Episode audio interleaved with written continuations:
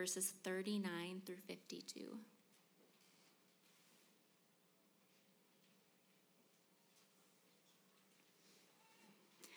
And when they had performed everything according to the law of the Lord, they returned into Galilee, to their own town of Nazareth.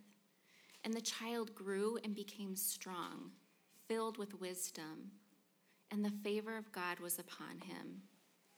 Now his parents went to Jerusalem every year at the feast of the Passover. And when he was 12 years old, they went up according to custom. And when the feast was ended, as they were returning, the boy Jesus stayed behind in Jerusalem. His parents did not know it, but supposing him to be in the group, they went a day's journey. But when they began to search for him among their relatives and acquaintances, and when they did not find him, they returned to Jerusalem, searching for him.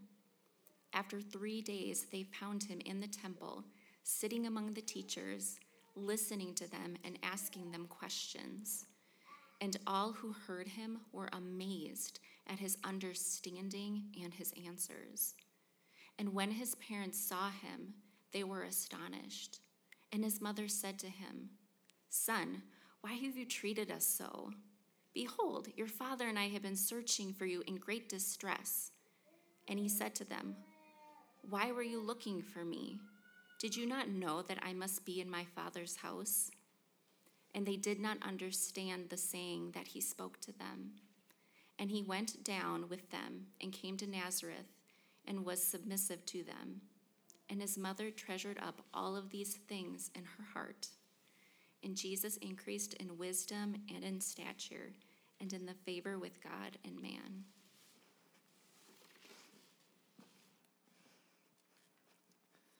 Thank you, Jennifer.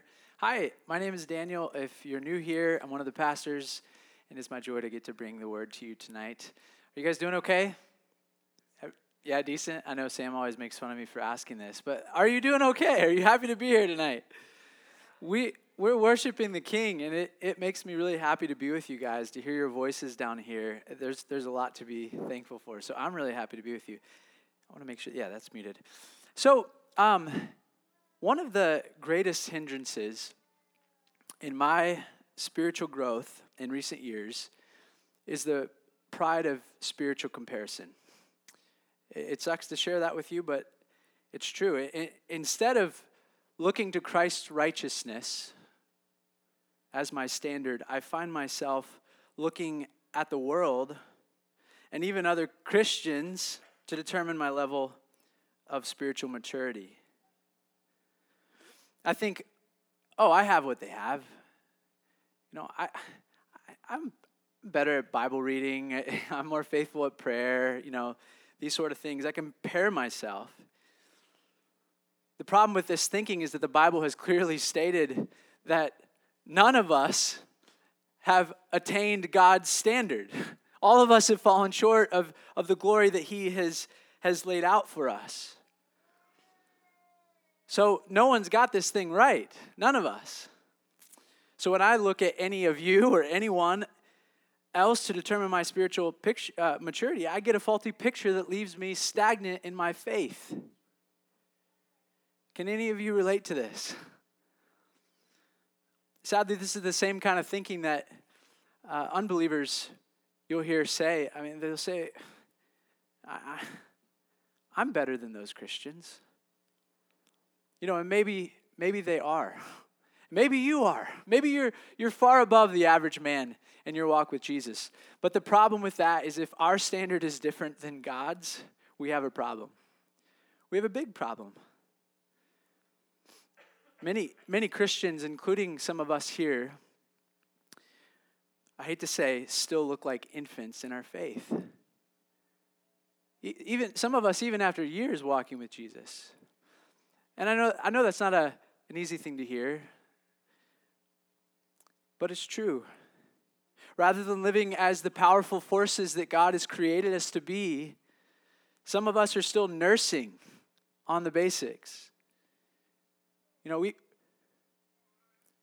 we are not where we should be. And I feel this for myself. I'm speaking this about myself. What is it that keeps us from maturing and becoming who Christ has called us to be as the church? What is it that keeps us maturing like we ought to? Among many things, we're going to see in today's text that it's a misunderstanding of our identity. It's a misunderstanding of our identity. Many of us, you know, we've forgotten. And I'm not saying we, we've totally forgotten, but we've forgotten on a daily basis who made us, where we come from, what we were made for, what this human life is all about. So we spent a lot of time this Christmas looking at Jesus' birth and the amazing grace and humility given to us in our God taking on human flesh. And, and today we, we just heard this passage which is showing us a picture of Jesus growing and maturing as, as a boy. And it's fitting that we, we have this text right here at the beginning of the year because we're, we're going into a year and we're, we're calling in the month of January for All People's Church to focus on spiritual renewal. You know, through this fast and through, through all the things that we're doing, focusing on the Bible reading plan. And today, my hope is to, to help us see from the text how to reset our hearts, how to reset our hearts so that we can begin to grow like Jesus grew. You see, Jesus had a different standard. Jesus wasn't looking to the world for his standard. No, he was looking to his Father's perfection. He was seeking to look like him in everything. We're going to see that today. He strove to look like Jesus. I do have, or to look like his Father. I do have good news for you today, church. Jesus came and he grew and matured on this earth so that you and I could grow and mature. I want to talk to you today about how Jesus is the forerunner of the new humanity. Here's, here's the outline, I'll throw it up there. I want to talk about how Jesus is a forerunner. I'll explain what that word is. How Jesus is the forerunner of the new humanity, and that the church is the new humanity. So that's where we're going. Let's jump in. Before we jump in, actually, let's pray uh, one more time. Father, we invite you to speak. We've already asked for your presence here, for you to come and be the speaker. But now I ask again, Lord, take my lips, my words that I've prepared, take your holy word and illumine our hearts by your spirit. And God, would you would you move us today in a trajectory to become more like Jesus by your spirit? Because we simply look at your life, would you help us to move in the trajectory of Jesus. Come now, we pray in Jesus' name. Everybody said, Amen. So Jesus is the forerunner. Verse 39, we just read, tells us, let's go ahead and put that back on the screen, and, and you can follow along with me in your Bibles if you have them. Verse 39 tells us that Joseph and Mary performed everything according to the law of the Lord. These details that Luke shares of these early years are not throwaway. They're not throwaway. Luke is trying to show us that Jesus' life fulfilled the law perfectly. That is so important. There's actually very little written about Jesus' childhood. Luke's gospel is actually the most robust. And, and yet, even though we don't talk about Jesus' childhood leading up to his ministry, it is extremely important. I, I cannot overstate the importance of Jesus' life leading up to his ministry. And yet we don't talk about it. So I'm going there today. It makes sense. We focus a lot on the cross and the resurrection, on Jesus' ministry. That's, that's the bulk of what we have written. And, and his cross, his resurrection is the pinnacle of his ministry, is what he came to do. But, church, if he didn't come and live a spotless life and fulfill the law, the cross wouldn't have been effective. He had to be the spotless lamb, he had to be a perfect human. Not only does his death appease God's wrath for our sin, Jesus' perfect life is actually counted to everyone who has faith in him, so that God no longer looks at our record of sin, but actually looks to his record and counts it to us. It's crazy good news. He looks at us as if we were the spotless one. Romans 8, which we're going to be memorizing this, this month, captures this point. It's up on the screen there. By sending, I'm going to jump down just a, a verse. Uh, nope, you got it. By sending his own son in the likeness of sinful flesh and for sin, he condemned sin in the flesh in order that the righteous requirement of the law might be fulfilled in us, who walk not according to the flesh, but according to the Spirit. You see, Jesus came and he fulfilled the law in human flesh so that we could no longer live under the power of sin. We no longer were subject to the law, but so that we can walk by the Spirit of God the, and not by our flesh any longer. His perfect life mattered. His perfect life mattered. So we're going to focus in there. Every uh, so verse 40, let's go there together, tells us that the child grew and became strong. Now, we've, we spent a lot of time talking about the humility of Jesus in his birth. I just want to spend another minute here, guys, marveling at the humility of God. Those words, if we sit and look at them, and the child grew and became strong. Our God, who made the universe, subjected, subjected himself to, to the human growth process. He nursed at his mother's breast. He babbled his first words. He, he learned to crawl in the mud on the very earth that he had fashioned. He, he teethed. He, he lost his first tooth. He learned to walk. I'm sure fell, scraped his knee. He learned in school how to, how to speak Hebrew so he could learn the scriptures, Greek and Aramaic so he could just operate in that, in that society. He learned what it was like to go through puberty and all the fun that that entails. He, he experienced pain. He experienced maybe finger pain when he smashed his finger with a hammer. He worked until he was exhausted with his father. No, Jesus was not some guy, the, as you see in the, the paintings with a halo over his head and a funny sign on his hand. No, Jesus was fully man. And he grew just like the rest of us grow, just like we get to watch the little ones in our midst grow up. What an awesome God. What a, what a humble God who would subject himself to that love God's word. We can see gold in little lines like that. He grew and, and, was strong. Luke tells us that Jesus was like every other boy, but two things set him apart. We can see that he was, right at the end there, he was filled with wisdom. Jesus was filled with wisdom, and the favor of God was upon him you're going to see right at the end of our, our text in verse 52 that Luke finishes the, the story with similar uh, description. He says that Jesus grew in, he, he increased in wisdom and in favor with God and man. When you see words repeated by an author, you need to pay attention. Listen up. He's trying to focus us, he wants us to focus in on this wisdom and this favor. So I just want to I want to spend a moment here looking at what wisdom is and what favor is. How did this affect Jesus' life?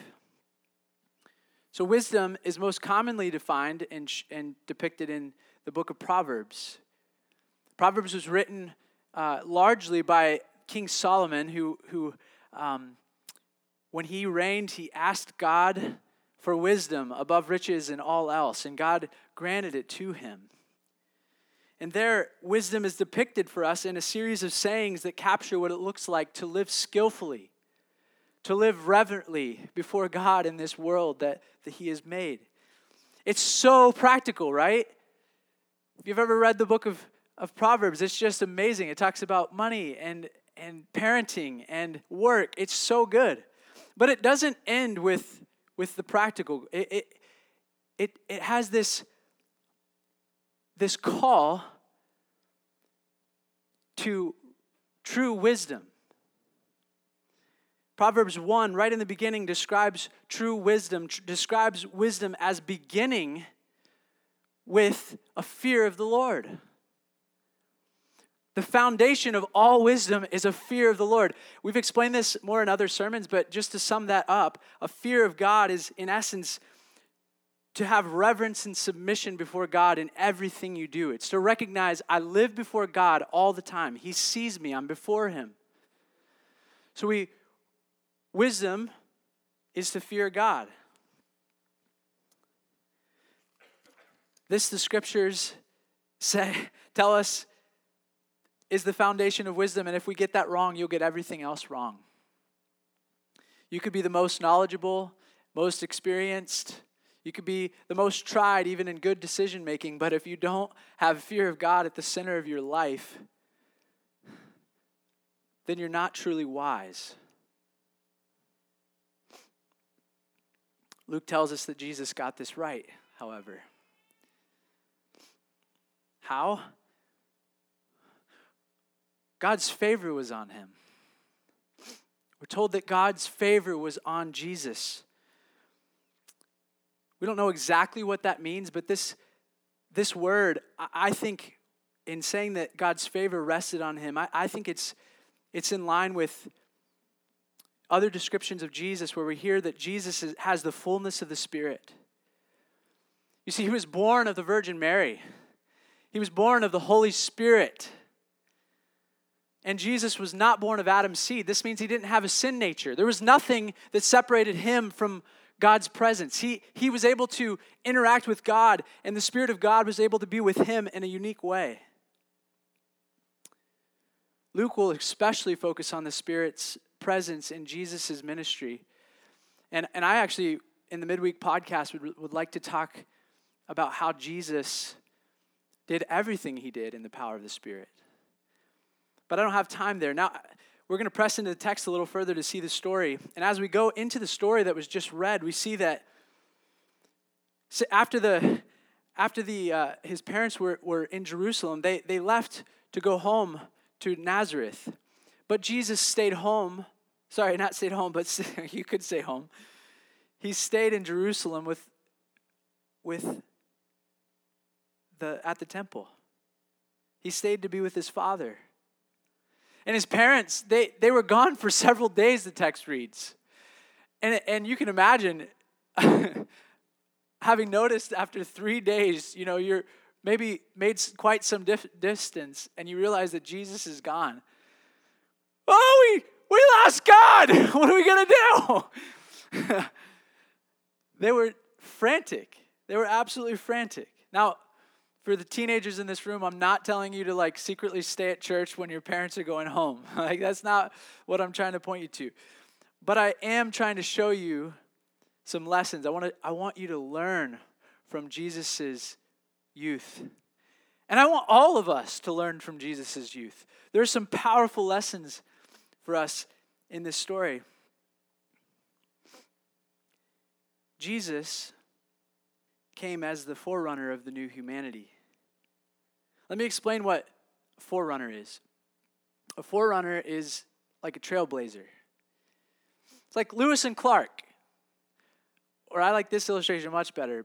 Have you ever heard of Bear Grylls and Man vs. Wild? Oh, come on. Raise a hand, anybody? Okay, all right, that helps me. Like, uh, Bear Grylls is like this super uh, like outdoorsman.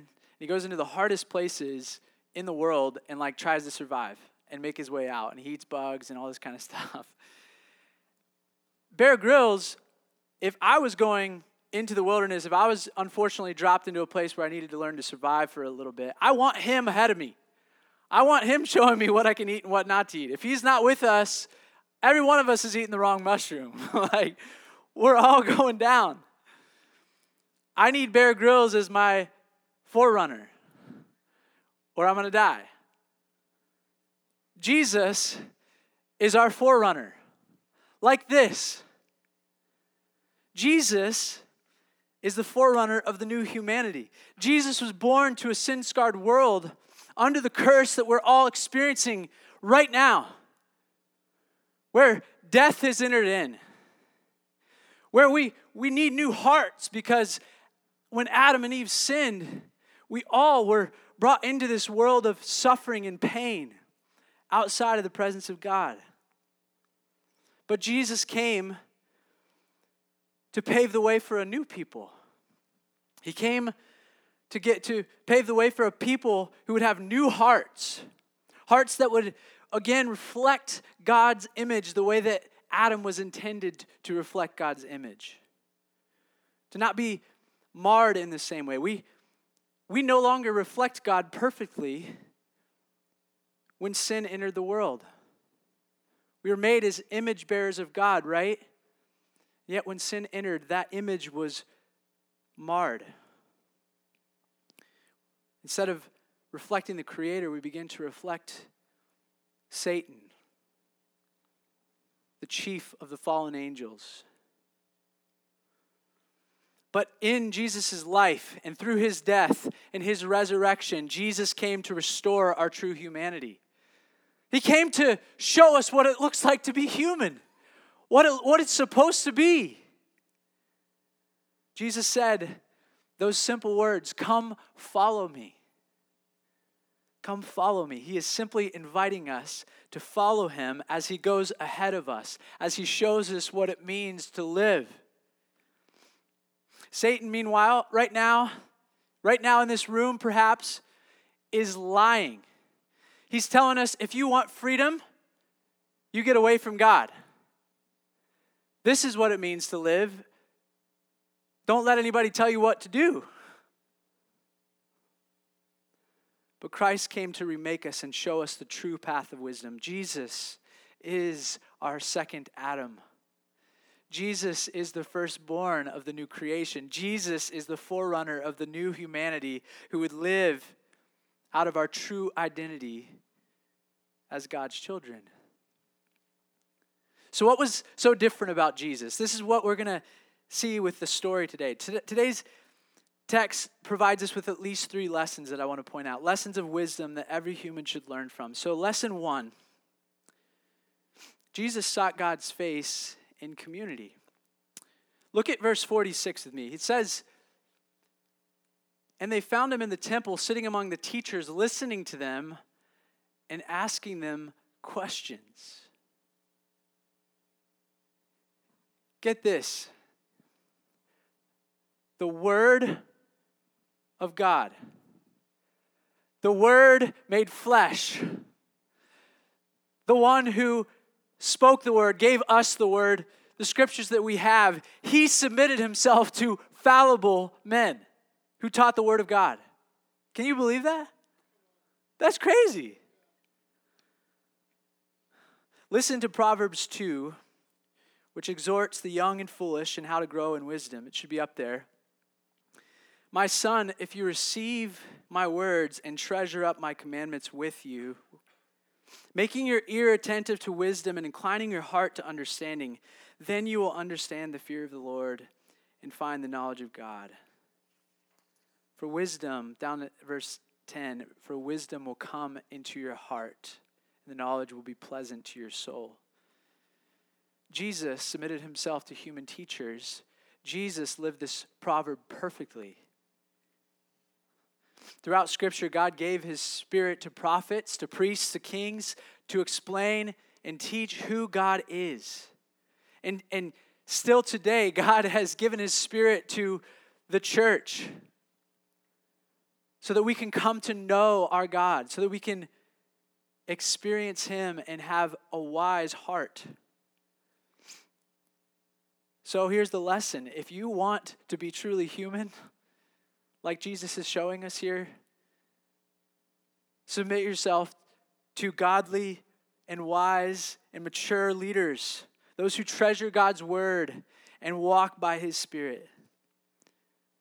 This is one of the things that Jesus shows us is a, is a part of being truly human. Lesson two Jesus sought God's face not only in community, but personally. He sought God personally. Verse 47 tells us this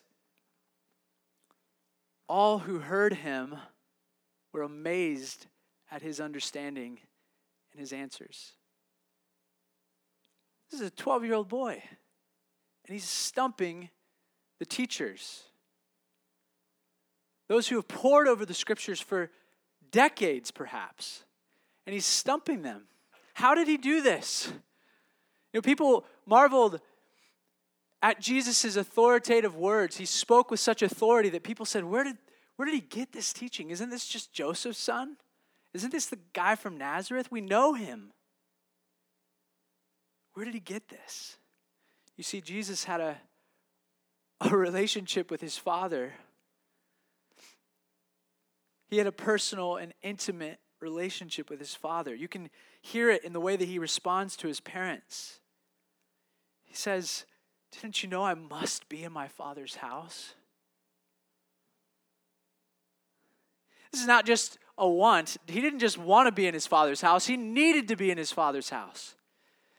He had close, intimate relationship with his father, and he's showing us, he's showing humans that we were made to be in relationship with God.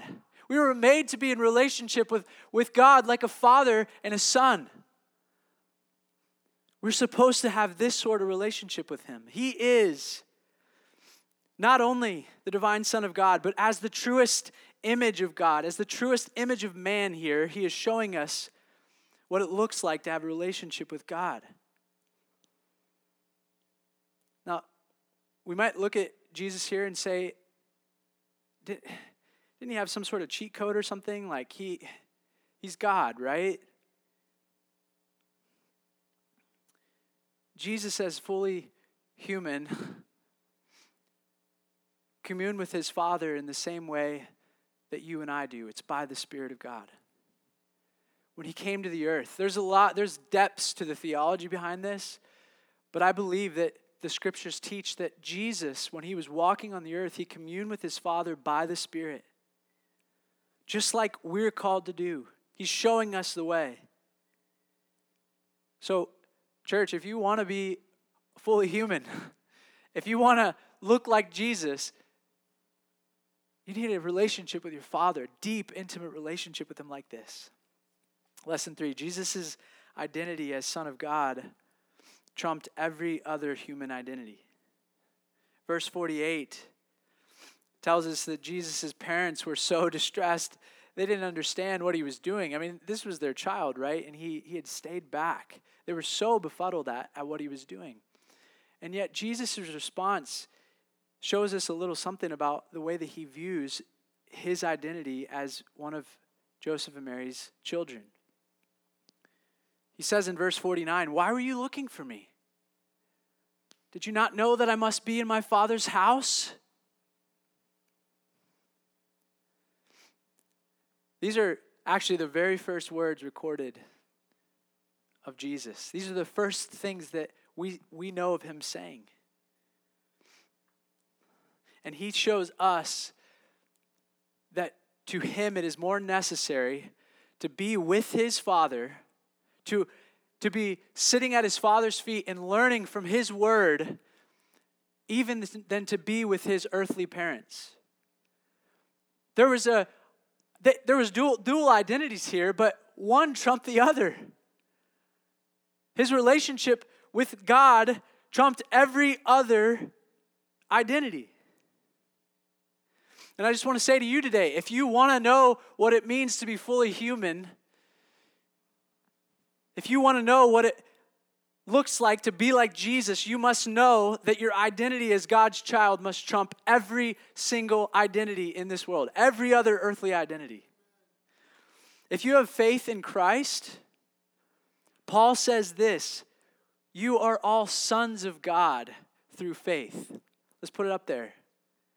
For in Christ Jesus you are all sons of God through faith. For as many of you as were baptized into Christ have put on Christ. And hear me here there is neither Jew nor Greek, There is neither slave nor free. There is no male and female, for you are all one in Christ Jesus.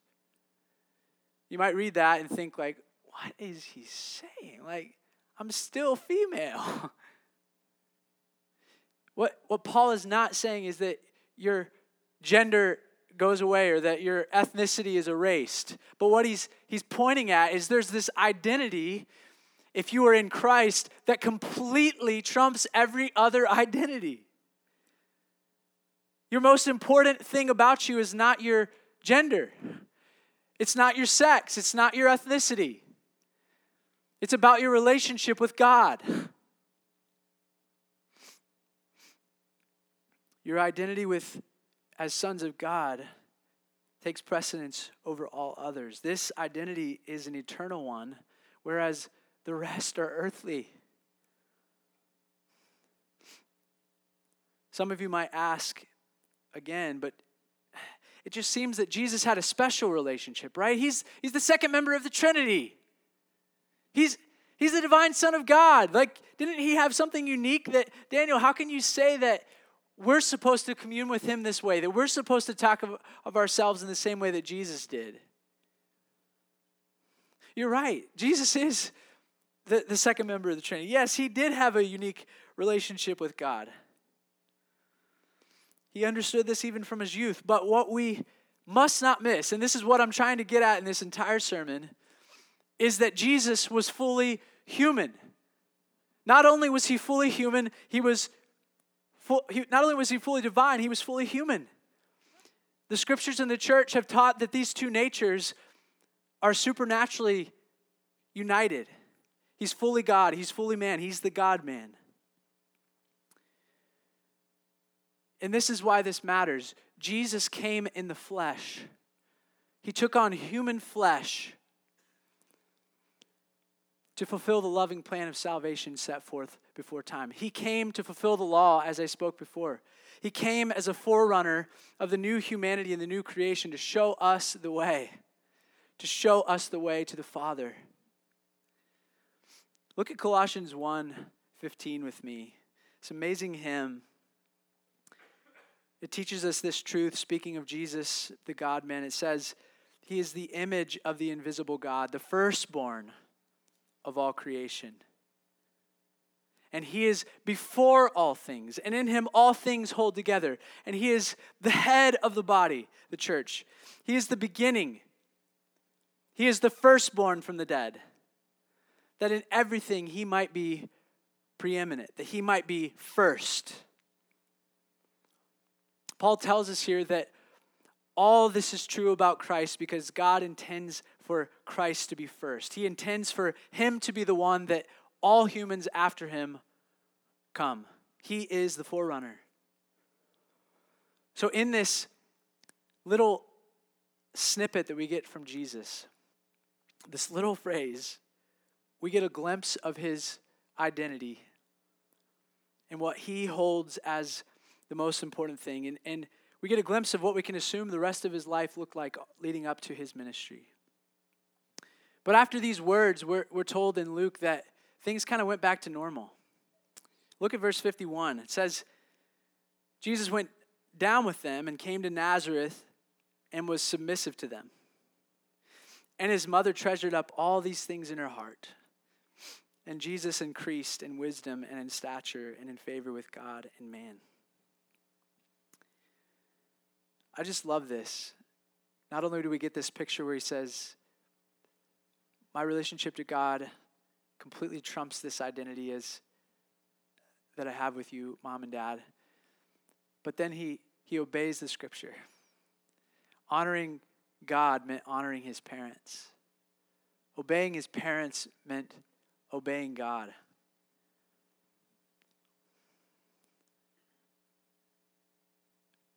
Luke's birth narrative ends with Jesus growing in this way, maturing in this way. He's growing and he's showing us what it looks like to be fully human, to be a man. I was helped by one commentator here who points out this, that this word increased in the original language has lost its original sense, in, in which it, it used to mean to, to or be taken as to make one's way forward by chopping away obstacles. Again, you see Jesus as this, this trailblazer for us. Hebrews 5 pulls back the curtain a little more on this reality. Let's look there together. In the days of his flesh, Jesus offered up prayers and supplications with loud cries and tears to him who was able to save him from death. And he was heard because of his reverence. Although he was a son, he learned obedience through what he suffered. And being made perfect, he became the source of eternal salvation to all who obey him. See, Jesus was going forward as our forerunner. He was suffering the world's temptations that we feel. He was living in between the, new ki- the two kingdoms. He was experiencing what we experience for us. He was crying out. He was praying, God, rescue me now. Jesus fasted. He prayed. He experienced Satan's temptations. And he did it perfectly.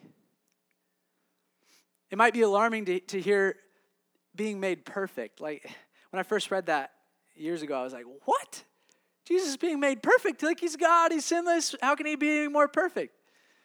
Well, we'd be mistaken if we take it as, as like thinking that he's somehow diminished in his divinity or, or his sinlessness. No, that's, that's not what the author's getting at here. He's, he's talking about Christ maturing. He's talking about Christ becoming everything that, he, that we were meant to be, being perfected as a human. Again, these are, these are deep things, and we, I wish we could get into more of the theology here with you. But Jesus was coming to recreate the image of God as a man. He was coming to show us what it looked like. Adam was intended to be perfected. Adam was intended daily to trust God over the enemy. He was intended to resist temptation and grow in maturity and in the likeness of God. But Jesus came as the second Adam, and he did it for us perfectly. He fought for purity on our behalf, he fought for holiness on our behalf. He fought for your righteousness. He fought for your righteousness. He fought for you when you felt like you couldn't go on any longer. He fought for you when you were hungry this week and you were saying, God, I don't, I don't think I can do this. He fights for us when we're lonely and in pain. Jesus walked this path before us. Amen. We're not alone in this. We have a God who can sympathize with us in every regard. This brings me to my third and final point. The church is the new humanity. That's us. You may ask, Daniel, why are you going to such lengths? This is so complex. Why are you talking about Jesus as the forerunner? What I'm trying to set up for you, church, is this great reality that in Jesus' coming, in his, in his coming in this way, in his coming and living a holy life from being from an infant all the way to, the, to his death, he was paving the way for you and me to be mature and to grow like him, to look like God, to walk in the power of the Spirit like he walked in the power of the Spirit. He's paving the way for us to grow. He's paved, he's paved the way for me to get out of stagnation. He wants us to be set free from our sin. He wants us to be set free and empowered to mature and grow like Him. Amen? Christ was made perfect, Hebrews says, so that He could save those who follow Him, creating a beautiful new creation and a new humanity who are not ruled by the flesh any longer, not the world, the devil, but by God's Spirit as his children. This new humanity is the church. The New Testament expounds on Jesus' life and ministry in order to train us, to train the church in every sphere of life. I'm so thankful that, that this book gives us wisdom for how to live. It shows us how to live before the Lord. It, gives us Christ's law. He trains us in how to interact with government, our employment, and how to interact in the public life, in, in marriage, in family, etc. He trains us to be wise and reverent in all of life. The scriptures teach us these things. But again, I come back to, to the intro. We're, we're presented with this problem that some of us are not growing. Some of us are feel stuck. Maybe you are growing, but you feel stuck. Maybe your growth truly is stunted, like Theo was talking about earlier. I'll just remind you, church, this is not a new issue. Just after the, the passage that we read, the, the author of Hebrews goes on in verse 12 to say, For though by this time you ought to be teachers, you need someone to teach you, again, the basic principles of the oracles of God. You need milk, not solid food. For everyone who lives on milk is unskilled in the word of righteousness since he is a child, but solid food is for the mature, for those who have their powers of discernment trained by constant practice to distinguish good from evil. And I admitted to you guys in the beginning that this, this is still, I, I'm afraid that there are ways that I'm still immature in my faith. I'm afraid that many of us here could be condemned with similar words from Hebrews. We need milk rather than solid food because we lack maturity. Though we ought to be so much further along in our fight against sin, our spiritual discernment, in our handling of the word. Some of us, rather than letting our identity as a child of God inform all other earthly identities, have made so much of tertiary matters. The world is doing that all around us our, our sexuality, right? Our gender. That's a secondary issue to our relationship with God, to our identity with God. Rather than listening to godly teachers and voices, many of us have given our ear to the world's teachers. We've submitted to their philosophies on dating and sex and on money, on food, work. Some of us, rather than loving God's presence in prayer, meditating on His Word, and taking it to heart in memory. We are so distracted by the American dream, our own goals, our comfort, even games. We're not living in the identity that God has created for us as His children. Rather than seeing ourselves as blessed for being disillusioned by the world's success and persecuted for our kingdom values, many of us despise the meekness that we're called to, despise the humility that we're called to, and we run away from the persecution that's coming. And by looking to these things, other than to Christ, to establish our standard for Christian life, not only are we, are we saying, Christ, my righteousness, righteousness is better than yours. But we're setting a standard that is far too low. We're setting a standard that looks like the world, comparing ourselves to other fallen, broken people. Some of us assume that we will live in constant failure. We think, well, I, I just have to fall, fall to this sin. I'm never going to get, get over it. Let me ask you, Christian, to which world do you belong? Who defines who you are? Let me remind you who you are, church. God calls you his beloved children. Jesus taught us to call God our Father. He taught us to call him his brother, our brother. The Spirit, our helper. This is the identity we're called to live in. You are adopted children of God in Christ, and this reality should shape every other reality. I just want to ask what are some practical ways for us to grow like Jesus grew? I've already given a few lessons, and, and I hope that these things are helpful to you. Number one, you grow by following Him. It starts there, guys. If you don't have a relationship with Jesus, if you're in this room and you're just not sure if you really have given your heart and life to Jesus, there is no life apart from Him. Jesus is calling you to experience true life. The world is deceiving you. If you're believing that you can find life in anything other than God.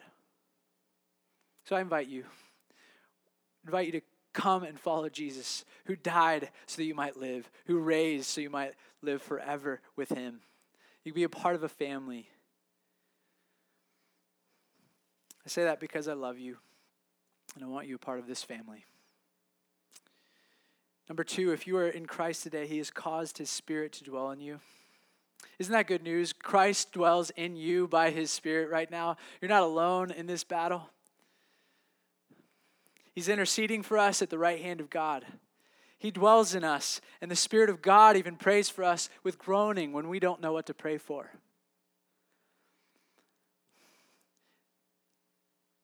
He has caused the Spirit to dwell in you. So, church, we must be led by the Spirit of God. If you walk by the Spirit, you will not gratify the desires of the flesh. Galatians tells us. This is the same Spirit who raised Jesus from the dead. And Romans tells us that Spirit lives in you. The same Spirit who helped Jesus overcome sin, that Spirit lives in you. Ross preached a great sermon a few weeks back. We don't have to sin anymore. The power of sin is broken. Take up the Spirit, walk in the Spirit of God who lives in you today, church. This is what He's calling us to. This is what Jesus lived, and this is what we are called to live. Those who walk by the Spirit set their minds on the things of the Spirit. Amen. All this means is we're, we're turning our, our heart and our head to the things that God loves, to the things that He hates, and say, we're, we're, we're saying, God, I want you to align my heart with what your heart loves and hates. Lord, help me to fight the flesh. That is my old man. I don't, I don't belong to that identity anymore. You've given me a new heart. I belong to Christ. Then we're not going to be ruled by our flesh. We're not going to be ruled by our hunger. We're not going to be ruled by anything but Christ. We, we ask for Him, His Spirit, to lead us. Finally, we need each other. We need to be reminded of this identity on a daily basis. That's why we set up church the way we do. Our, our DNA accountability groups are, are meant for the care of your soul. Because we as pastors can't do it all. We need eyes and, and listening ears on every single one of you. We have missional communities so that we gather together and we, we look like Jesus together. We can see it together. We, we gather here, admonishing, proclaiming Christ, admonishing you with all wisdom that we may present everyone mature in Christ, just like Paul said he does for the Colossians. Our desire is that you would be presented to Christ in the last day in maturity. So here's, here's what we do as a church we gather so that you may grow and mature in Him and look more like Him. We're taking the month of January, as has been said multiple times today, to fast and to focus on spiritual renewal. And guys, I want to encourage you. I want to encourage you this week to be asking during this time where have I not embraced and lived out my identity as God's son? Where am I not looking like Jesus? Jesus came in the flesh and he lived perfectly so that you and I could also mature. And that is good, good news for us today. That we have a forerunner who has gone before us, he's shown us the path, and he's calling us to follow him. Those simple words come, follow me. Come, follow me in the life that I've lived for you. Amen. Let's pray, and I'll invite Sam up.